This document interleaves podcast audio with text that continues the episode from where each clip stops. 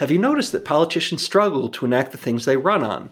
That regardless of who wins elections, they find themselves, or they cannot pass whatever legislation they like. They find themselves bound by what is popular, or at least their sense of it. They can only act within a narrow set of ideas, and that range is called the Overton window. And on the Overton Window podcast, we look at issues around the country and talk to the people who change what is politically possible.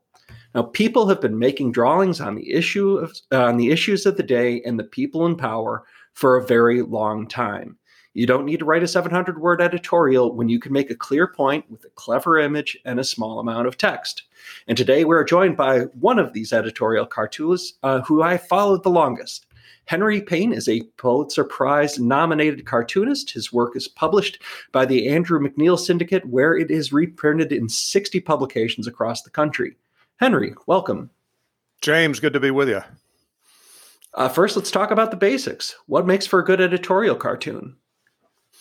Uh, well, you you uh, have one rock to throw every day uh, in a in a sea of uh, news and visual uh, information, and so I, I, think a cartoon that is as simple and succinct as possible, as visual as possible, uh, is the best way to make that impact. There are a lot of different editorial cartoon styles, but that's the method that I uh, use and and my inspiration over the years has been uh, the New Yorker style cartoon. Uh, very simple, uh, very direct uh, visually, and if and if you got to use text, uh, try to be as succinct with the ch- with the text as possible. All right, so simple, distinct, visual seems pretty simple. Those are three things, but it's got to be really hard. I mean, we, these are complicated public policy issues. These are got complicated personalities. How do you figure out how to do that? Yeah, and I think that's the wonderful thing about the the cartoon art, the editorial cartoon art. Uh, those of us who who do it, uh, we we uh, we do the concept, we write it, we draw it. Um, uh, un- unlike obviously a movie production in which you have different uh, writers, you have different uh, visual people. Uh, we, we we do everything from concept to finish, and so it uh, really is a is a challenge. And you're working on daily deadlines. Obviously, uh, uh, caricature is a very important aspect of the cartoon. If you're addressing uh, uh, characters like Biden or Trump, and by the way, Trump is really easy to draw, and Biden is really hard to draw. Wait, why is but, that? Uh, but you need to be, you know, you, you need to be very skilled in in uh, as an artist in communicating uh, that person. So caricature is is very important in in getting across your your point and uh, and then and then being a good writer. Um, you know, a, a, good writing is is is uh, important. Whether you're in advertising and, and trying to uh, get somebody to pay attention to a billboard as you go down the interstate, or whether you're you're uh, trying to do a punchline in a cartoon in a, a newspaper or a website, uh, you know, really sharp writing is important let's get back to that. Why? Uh, so I'm not a drawer. I I I don't do much. Why is Trump an easier person to draw than Joe Biden? Uh, uh, uh Trump is a uh, is, is, a big man. He's uh, not only uh, got obvious visual um, representation with his orange hair and and a big jolly face, but he's also got a personality. He's got an outsized personality uh, which and that comes with uh, sort of buzzwords uh, that he uses constantly. So he's very easy to, uh, to, to caricature. You can identify him quickly, whether it's with the the red mane or whether it's uh, just with a a, a comment. Um, you know, one of the one of the catchphrases uh, that that he uses. Joe Biden, in contrast is is not a Barnum and Bailey uh, businessman the way um, uh, Trump is. He's much more of a, a, Washington bureaucrat. He does not have that fill the room personality. So you don't have a lot of wor- room to work with there. Uh, and then visually, uh, he's he's he's a pretty uh, uh, standard issue. Pasty 80 year old. And he's, I think, as a younger man, when he had hair, that might have helped. But, but he doesn't have any obvious of, of visual features, uh, whether it's a nose, whether it's eyebrows, uh, hair, sideburns, uh, goatee. So he's he's a much more subtle caricature. Okay. Um, you mentioned that you've got daily deadlines. I mean, that seems to be a steep uh, requirement. How do you come up with your ideas? Uh, that's you know I, that's something I've been in the business for 30 years and and it uh, has changed over time. I think you get comfortable with your own style and how you approach an issue. I, I, I find I uh, am always trying to boil the essence of the cartoon down uh, to a visual and to a cut line. So uh, obviously, you start with an issue. Uh, where, where you stand on it, where you come at it. Uh, even in the case of an editorial cartoon, which has a wonderfully broad uh, spectrum. I mean, we're, we're, dealing uh, with issues as serious as the Ukraine war and as as uh, comical as the as the gaffe that uh, Joe Biden uttered the night before. So you have a range of comedy uh, as as well as drama. So you you obviously need to know what position you're coming at uh, in a cartoon to begin with, and and then I think then you you need to boil it down. How quickly do you uh, communicate that idea. And for me, again, it's it's uh, it's going to be visual uh, primarily. Mm-hmm. All right, so you do make cartoons that depict things like a you know a concept like a, a, a nameless, empty-headed politician, but you're more often more direct, like depicting real people and criticizing them. Now, listeners, you probably already know that politicians tend to have very thin skins. Now, some of them are pretty magnanimous, but they all need to win a popularity contest to keep their jobs. And so they're sensitive to being credit, uh, criticized. And I can only imagine that this uh, applies even more so when they're being made fun of in cartoon form. Have you made enemies with your work? Oh, sure. Yeah, we've uh, whether, whether it's uh, covering local politicians uh, like Jennifer Granholm or Gretchen Whitmer, or when, when I was in Washington D.C. Uh, for 15 years, uh, caricaturing uh, politicians like Bill Clinton. Um, yeah, you, you you hear from them, particularly locally. The national politicians tend to have a little thicker skin. They've been in the game longer. They know what they're dealing with. Um, so you so uh, when I was uh, here in, in, in, Detroit and and uh, I, I, do mo- mostly national cartoons as a nationally syndicated cartoonist now. My my uh, primary day job is as a um, uh, as, as the auto columnist for the Detroit News. So I don't do as many local cartoons as I used to. Uh, but if you're drawing a mayor of Detroit or you're drawing a, a governor of, of Michigan, uh, you tend to get a lot more blowback uh, than if you're part of the much broader national conversation uh, dealing with Washington politicians. Wait, do they send you angry letters, or do the staffs do that? How did that work? Yeah, you get uh, get uh, angry emails. Although I'll, I'll, tell you, James, the interesting thing about this game is, uh, as you say, there are big egos involved, and and uh, nine times out of ten, uh, they want the original. They want the cartoon uh, to put on their wall. They they they like being recognized. They like being famous, and so the most most famous example lo- locally is Geoffrey Fieger, who uh, ran for governor uh, once upon a time and is still in the news quite a bit. Uh, mm-hmm. Very high profile lawyer in, in, Detroit and also a national uh, uh, figure. Uh, every cartoon that I would draw of Geoffrey Fieger didn't matter how scathing. his staff would call for the original because they they keep an archive of every cartoon that's been drawn of Geoffrey Fieger. Oh, that's pretty neat. And, and glad to hear he's, I, I assume, or at least I hope he has a sense of humor about it. I, I think so, I, and and I think uh, folks like Fieger, who, as I say, have been in the game a long time, they know that uh, satire, they know that cartooning is part of the rough and tumble. Uh, one of the concerns I've had in the last couple years is is you've had this censorship mo- movement uh, where satire is getting swept up uh, in in the um, in, this uh, national campaign uh, uh, of censorship. And so uh, po- politicians uh, all of a sudden, or, or, or, cartoons of politicians are getting swept up and tagged on, on Facebook or, or, or censored on Twitter because they violate an idea. whereas I, as I say, generally, as I, I've found when I've dealt with politicians directly, uh, they they rather enjoy the give and take of of uh, of seeing themselves criticized in a cartoon. Uh, tell me more about that because it seems that uh, newspapers were not shy about doing that. They were very strong about criticizing powerful figureheads and felt no qualms about it. Um, but but you're saying that uh, the social media uh, uh, companies have become more sensitive to political criticism.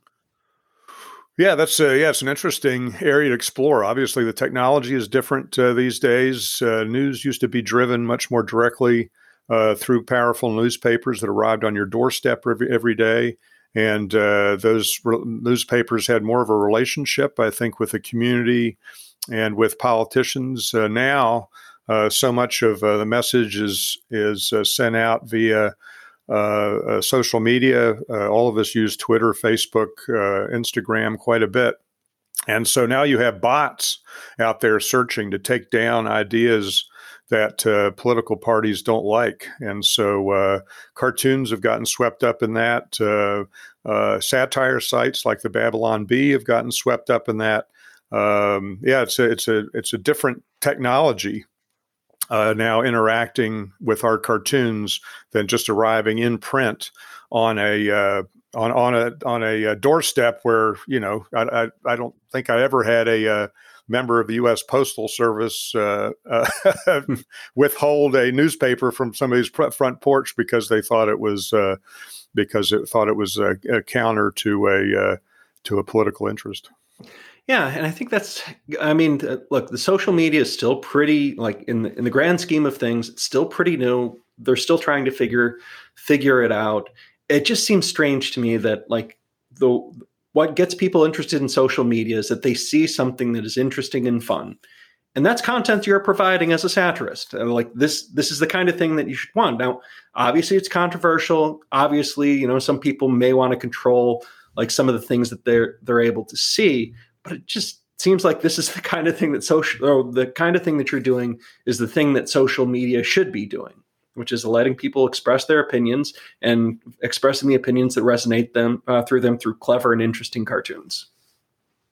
Yeah, absolutely. I, I, love social media. I mean, I, as somebody who's been in the publication game for 30 years, uh, I've, uh, I've, I've worked on new publications. Uh, the access to uh, publishing is so much easier. There's so much lower overhead to publish on the internet as opposed to uh, through a pin- printing press. So uh, the promise of social media is tremendous, and it's really been sad to see. Uh, these large tech firms uh, colluding with uh, p- political parties at, at, Facebook, at Twitter, and, and trying to interrupt this this this wonderful tool that you that you can be so direct with people uh, in uh, communicating ideas, and that people can communicate uh, with with one another. I'm I'm very encouraged by Elon Musk, who seems to um, uh, share this idea that social media should be a public square and a place to share ideas. I'm very encouraged that, that he seems to understand uh, the concept of free speech, and uh, I, hope, I hope he uh, helps return Twitter that, to that original idea. Well, let's talk about how your work influences the policy debate. Uh, what do you think a good editorial cartoon can accomplish? Oh, I, I yeah, I think it uh, can succinctly, like all satire, uh, I think a, a, cartoon can boil a subject down to its essentials and uh, and really communicate instantly uh, whether, whether a, a, politician um, is just blowing smoke or or whether uh, that politician is serious about what they're doing. Um, I, I uh, uh, obviously climate change is is a huge um, issue these days. I, I I, I think it's uh, it, it, has uh, very little uh, bearing in science, and so I think a cartoon can satirize somebody, for example, a a, um, Pete Buttigieg uh, telling people uh, to go buy an electric car because gasoline is four dollars a gallon. You can you can instantly draw an image of a politician, say like Pete Buttigieg, um, that that uh, that mocks that idea, and I think that's that's very powerful uh, visually. Whereas uh, if you were writing that, it's going to take you a whole column hmm. uh, to get across that idea. So I, yeah, I think uh, editorial cartoons can be very powerful. All right, so I'm a think tank person. I research and write about public policy, and I try and persuade people that good policies are good, usually using those 700 word uh, editorials that you mentioned. Now, every once in a while, like I recognize the power of sat- uh, satire. I think everyone does. But every once in a while, like we try to do something fun or funny. And you know what I learned about that? That it's really tough. Like it requires a completely different approach to issues. It requires a completely different relationship with your audience. And most of what I've come up with when I've tried to do that is boring, dumb, and not funny. How do you develop these skills? Well, I, yeah, that's uh, that's that that's that's why people pay us for the cartoons. You know, hopefully, we do it well. But it but satire is difficult. Um, it is a um, it's an art form that's easily uh, misunderstood because we're dealing with exaggeration. We're um, we're, we're, we're taking uh, uh, using metaphor. I'm you know I frequently dress uh, politicians up as uh, as cheerleaders, or I or I depict them as animals. Uh, so it, there's a sophistication in, in satire that's required on the reader's side, and it and it's why satire is one of the first things that tyrants go after uh, when when they take over governments. They don't they don't like the idea that uh, satirists are mocking people in power. They don't like the idea uh, that you're communicating with. Um, with their constituents with these these blunt tools, so uh, I I, um, I, I, I get that uh, satire is a difficult art, and uh, and when I've talked to newspaper editors, they'll they'll say, yeah, some of the biggest blowback they get on their editorial page is from a cartoon mm-hmm. uh, uh because it gets it gets misunderstood uh, both by a politician or by uh, or by their readers. Mm-hmm. Also, you mentioned that uh, exaggeration, there's metaphor, and there's something sophisticated about doing this. Like, how do you keep yourself from getting to something that is funny but not over the top or just kind of insulting. Like th- that seems like a crazy balance that you've got to figure out. Like what's the appropriate tone for these things where you can upset someone dearly just by drawing them a different way. Yeah, that, that's the art form, and, and and that's what I love about it. I I I, I see myself as as a humorist uh, first and foremost. So I, I think in this uh, this hurly burly give and take of uh, politics, uh, every day, I I'm I'm very aware that I, I want to uh, elicit a, a, a, chucker, a chuckle or or a, a, nod of cleverness as opposed to insulting somebody. I think that's I think for me that's very important. Uh, there are, there are other cartoonists who prefer the insult, but I I, I like the uh, I, I, like the subtle jab as as opposed to the to the uh, blunt hammer and uh, and there, there's uh, there's there's skill in that, uh, but there's also occasions in, in public policy where you do need to be dead sober. I mean, you you you uh, uh, face a day like nine one one or or an anniversary uh, annual anniversary like Memorial Day, and I think you want to be very sober. Again, I approach that subject visually, looking for a powerful visual, but but you want that visual to be sober in order to properly um, I respect the subject. So, as I say, I, I, that's one of the, the, the wonderful things about drawing an editorial every day is you have such a range of subjects. Well, to that ex- uh, extent, you've been doing editorial uh, uh, cartoons almost daily for decades now. How do you think your work has shifted the Overton window? Uh, you know, that's that's a good question. I, I think uh, we get better uh, over time. Uh, I, I, think um, I, I, think uh, uh, this is the case in with with all of us in journalism. I think we're much more impactful uh, now because of the advances in technology. We can speak to issues immediately because of the uh, advances in technology. Used to be uh, I would draw a cartoon when I got into this business, and I had to be aware of basically a, a five day window that I would deliver that uh, that that uh, statement to a to a client because it would have to go through the U.S. mail. Mm. Then it would have to get placed on a page, uh, shot by a camera, and put in a newspaper. This has all happened in my career. Today, I can draw a cartoon and it can be up on a website uh, at a client's website within an hour or two hours. So you can have a much, you can be much more impactful in the daily debate because of this advance in uh, internet uh, technology. And so, uh, not only uh, does that make the cartoon more direct, I think I can I can directly address a, a subject that comes uh, that makes a headline today, but then I can also do that multiple times over, over the next five days. Whereas uh, 30 years ago, I had one shot. Mm-hmm. So when I think about the impact that editorial cartoonists can have on the public debate, I think there, there's some things that they can do that no one else can do, which is like tap into a sentiment on a policy or a person like instantly and just say, show them that you already know about this. Think about it more intensely. Here's a way to, to clarify your your idea. And I think when you're talking about depicting uh, politicians as a cheerleader, that's that's a perfect uh, instance of, of, of doing uh, something like that.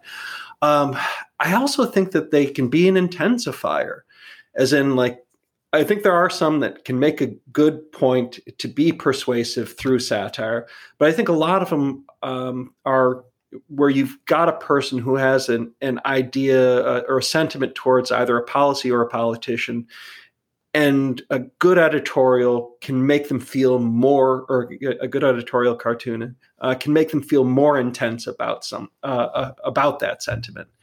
Um, what what uh, and this makes things more popular or less popular um, because intensity uh, uh, the public's intensity towards an issue does matter and i don't know if there are any things especially on the national level where you know washington is or congress is strange and i don't like it um, but they do seem to be subject or responsive to the popularity of an issue.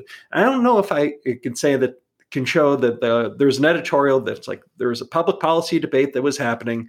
You, you know, someone put out an editorial, and then that debate changed.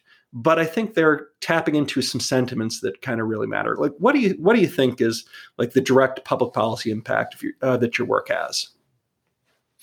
Yeah, I, I, think it can really distill a subject to it to its essence. And uh, there's so much noise out there, uh, people coming at um, uh, uh coming coming at an issue uh, uh, from diff- different directions, and and I think a, a, an editorial can just boil a cartoon down down to it to its essence. I mean, for example, we're talking about this censorship movement, and when when um, um, t- when Twitter unlocked uh, the Babylon Bees account. Um, I think there was a lot of people that did not that did not know that the Babylon Bee, and and this is a a, a satire website. It's a, a, peer to what I do uh, with the written word.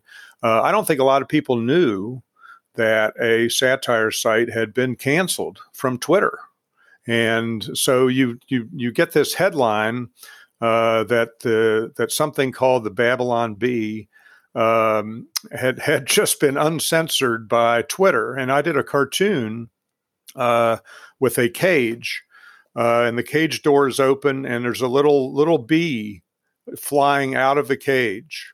And I think uh, for somebody in the uh, you know who just who who's uh, goes to an internet site uh, or or goes to their newspaper site on the internet and they see that image, and I think I think I, I hope that that that image distilled that subject to its essence that that this uh, Babylon Bee had just been freed, and if they knew nothing about that issue, I, I think the, if they see that that image, uh, it, it, it, not only is is kind of a, a, a playful, comical mm-hmm. image, mm-hmm. but but but it, it would also uh, if that person didn't understand everything that they were seeing, it would drive them to a, a to to uh, uh, put in a Google inquiry and say, what, you know, what what is this? What what's going on with the bee in Twitter? and they would learn more. So I, you know, I think that's an example of where a, a powerful image can uh, can both inform, uh, um, uh, uh, bring humor to a subject, and and also ultimately bring better understanding. Yeah, uh, uh for listeners, the Babylon Bee, it's a kind of a right leaning um, uh, satire site. They do some fun things about churches. I just remember them commenting like you know the congregation member singing the tenor parts really going for it that uh, that that kind of thing things that speaks to my experience um, as, as, as, a singer as a singer in a church choir um, but then at, at some point uh, uh, twitter said that they violated our community standards and they got kicked off of twitter and that always seemed kind of strange to me i think it seems strange to a lot of people um, and what and they've recently been released so i saw that uh, that cartoon you did and i actually felt you know, it, yes, it, it, it brought a smile to my face. It was kind of kind of neat. But that one was a very nice editorial cartoon. Like I guess it's criticizing former Twitter uh, unnamed moderators, but you actually felt pretty good about uh, uh, seeing seeing that. Um, is like uh, when you're when you're looking for reaction is that something that you're trying to develop of you're trying to say this is going to really make people mad or this is going to make people feel good like what's your approach? Yeah i, I think it uh, depends on the subject. Uh, uh you know another cartoon uh, uh, just offhand um, that I, I, did just in the in the last couple days is I, I, I, did a, a, a picture of um, a caricature of of uh, Donald Trump. Um, you know, again, this this uh, this fill the room character, uh, big man, and I and I drew him and I drew him uh, with a turkey head. Uh, had that you know, famous uh, shock of of of orange hair, so he's unmistakably Donald Trump. But but then the the head underneath the um, underneath the the, the coif is a turkey head, and the and the cut line is very simple. It says leftover turkey, mm. and uh, to me, uh, you know, that's a that's a powerful uh, image. It's a mocking image. It's a good but, pun, but uh, but yeah, but to me, it also. Um, uh, you know, I, I think uh, Donald Trump did some remarkable things as as president of the United States. you know, developed a vaccine in record time. Um, uh, put three justices on the Supreme Court. Um, uh, uh, w- w- you know, his uh, was able to construct an extraordinary uh, uh, peace agreement with between Israel and, and other Middle Eastern nations. But I think at this point he's he's he's kind of entered. He's become a bit of a um, a bit of a joke in the in the wake of January 6th. Now he's he's he's uh, begun a, a second uh, presidential campaign. So I think in order to to depict uh, this man who was. Uh, uh, you know, at one time the most powerful uh, man in the United States as president of the United States, to, to, to depict him as a turkey Uh, with a simple cut, uh, uh, cut line, leftover turkey. Um, I, I, I, think you know, as as an opinion, as a powerful opinion about somebody, and again, you know, maybe makes somebody think, hey, maybe this guy is yesterday's news. Maybe we ought to be moving on uh, to a more relevant leader like a Ron DeSantis or some other governor who has been much more involved in the uh, in the in the public debate in the last two years um, than a, a, president who lost an election uh, uh, two years ago. By the way, I didn't necessarily mean to to, to bring this up, but you're expressing um, important opinions about, or sorry, you're you're expressing strong political opinions about our uh, uh, author uh, leadership. This is exactly what the First Amendment was designed to protect, as in like politicians generally like their political incentives to want to stay in power and to avoid criticism, to avoid being made fun of. This is the height of political criticism. So I'm really glad that you can feel like you can make fun of presidents and former presidents with impunity. Um, it's it's a rare freedom around the world. Oh, it's it's an extraordinary thing, James. I mean, it's it's what separates this country uh, is is the Bill of Rights, uh, the civil liberties that we were granted through uh, uh through the amendments to the to, to the amendments to the first uh, uh, to the Constitution, in particular the First Amendment. I, I couldn't survive in what I do without the First Amendment. Look at. Um, look at our neighbor to the north, Canada. I mean, that that does not have a Bill of Rights and where journalists uh, uh, routinely uh, are shut down by the by the government by the by the government, and and that's and that's what's been so concerning to me about the censorship movement in the United States. I mean, I I I, I must say I never imagined a time in my 30 years in this business in which uh, my colleagues in the press would be embracing uh, uh, censorship um, you know, embracing the idea that the Babylon Bee uh, could be taken off of Twitter, or that uh, cartoon that I a critical cartoon that I drew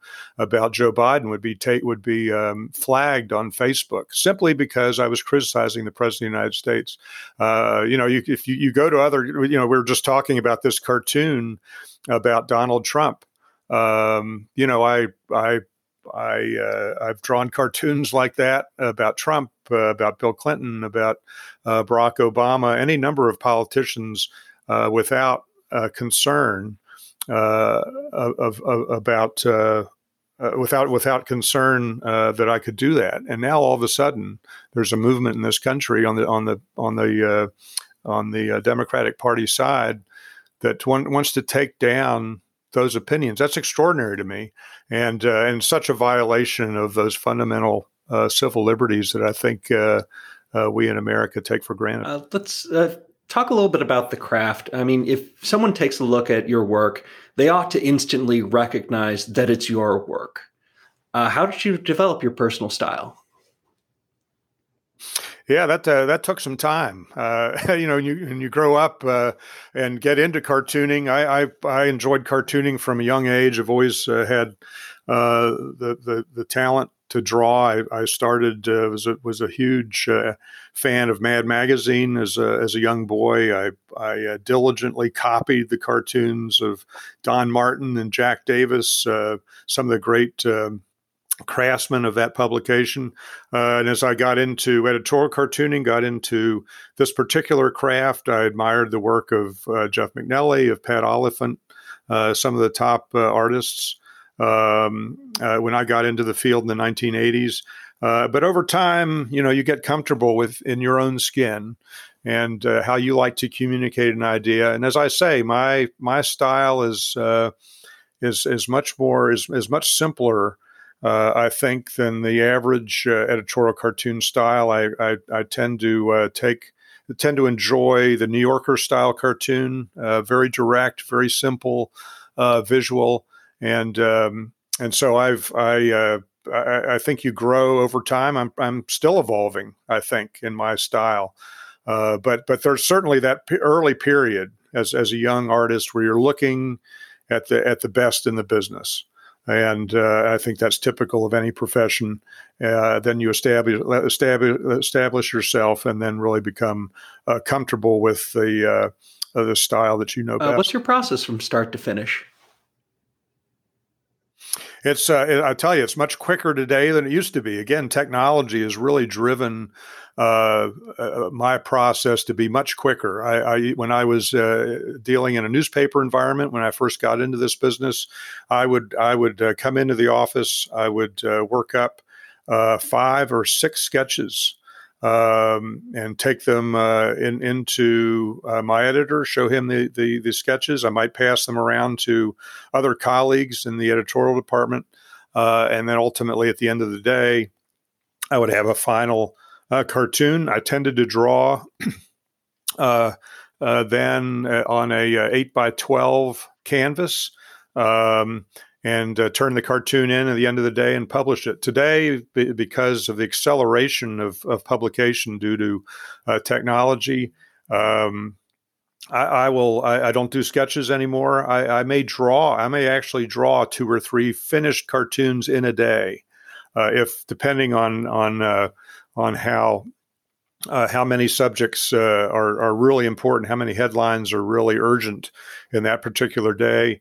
I will, my uh, the size of my canvas has shrunk. I now draw my cartoons on a six by uh, nine canvas because I need to draw uh, much much more quickly um, and and get things out into the uh, bloodstream to my clients, uh, which are now predominantly uh, online. And that so, is on canvas, yeah, my method and not electronic or paper or some other medium. I, I still work mm. on paper. So, uh, I, but I, although my tools have changed, again, when I uh, first got into this business, I was uh, working on Strathmore paper, very um, uh, robust, uh, um, uh, ro- robust artist paper. I was working with um, with pen nibs, very fine pen nibs. I was working with brushes and a bottle of ink on the on my desk. Today, I, I work more with felt tip pens, uh, which are again you can draw much more quickly with a felt tip pen. I still use a brush on occasion, but you can just draw more quickly with a felt tip pen uh, on on a. Um, I'm still using a Strathmore paper, but uh, but not using as much canvas uh, as as I used to. And I must say, it frustrates my wife a little bit because she's uh, she's uh, trained in the art gallery business, and uh, she deals with originals. Uh, uh, obviously, some original painter, painter paintings going back centuries, hmm. and she says, you know, your originals and felt tip are going to fade mm-hmm. over time. Whereas uh, the the older cartoons that you did with pen nibs and India ink are going to uh, hold up as originals better. But uh, again, the demands of uh, the quick deadlines today in this online tech environment uh, I, I, really prefer using felt. Well, and since everything is published online, we have no idea how long that's going to last. Theoretically, forever, more likely, not as long as you'd think. Yeah, and and I like uh, obviously you want to have a daily impact. I mean that's that's where the profession uh, is. Um, that's that's what clients uh, subscribe to my cartoons uh, for. I do like I do like the idea of having originals. There there are colleagues of mine who work entirely on the computer. They they use uh, Wacom tablets and draw right on the computer, so their work is entirely digital. I, I still love the idea of uh, of working with paper and having an original uh, drawing at the end of the process. And occasionally, I'll do a um, I'll I'll do a retrospective. I'll do a gallery uh, show where people can come in and see the physical product. And I I still I still love that uh, having that product at Who's the your end. favorite person to draw? You know, I, I it, it, really has to be whoever's in office at the moment. Uh, you know, and, and that and that person evolves. Um, I, I, but generally speaking, you know, uh, uh, Biden is difficult to draw. Uh, his his predecessor, interestingly enough, in the Democratic Party, uh, Barack Obama, uh, is a very handsome man, um, but but but still lent himself to uh, caricature. I think pr- pr- primarily because he had big ears and uh, and a long face, and so I so I, I enjoyed caricaturing him. He, his caricature evolved over over his time, over his eight years in office. Uh, Biden is is much more difficult. Uh, to draw day to day. Again, part of it is uh, sort of a lack of personality uh, there. Um, so that's uh, they're an interesting uh, interesting pair. Uh, Trump obviously uh, always a joy to draw just because he's so easy to draw, but also uh, such a boisterous personality. So you could just do a lot with his uh, do do a, do a lot um, with his with his face and his demeanor. Henry, thank you for helping us understand how we can help shift the Overton window. James, great to be with you. Thank you. Thank you for listening to this episode of The Overton Window, a podcast from the Mackinac Center. Please subscribe and rate. For more, check us out at www.mackinac.org. That's Mackinac with a C, like the island.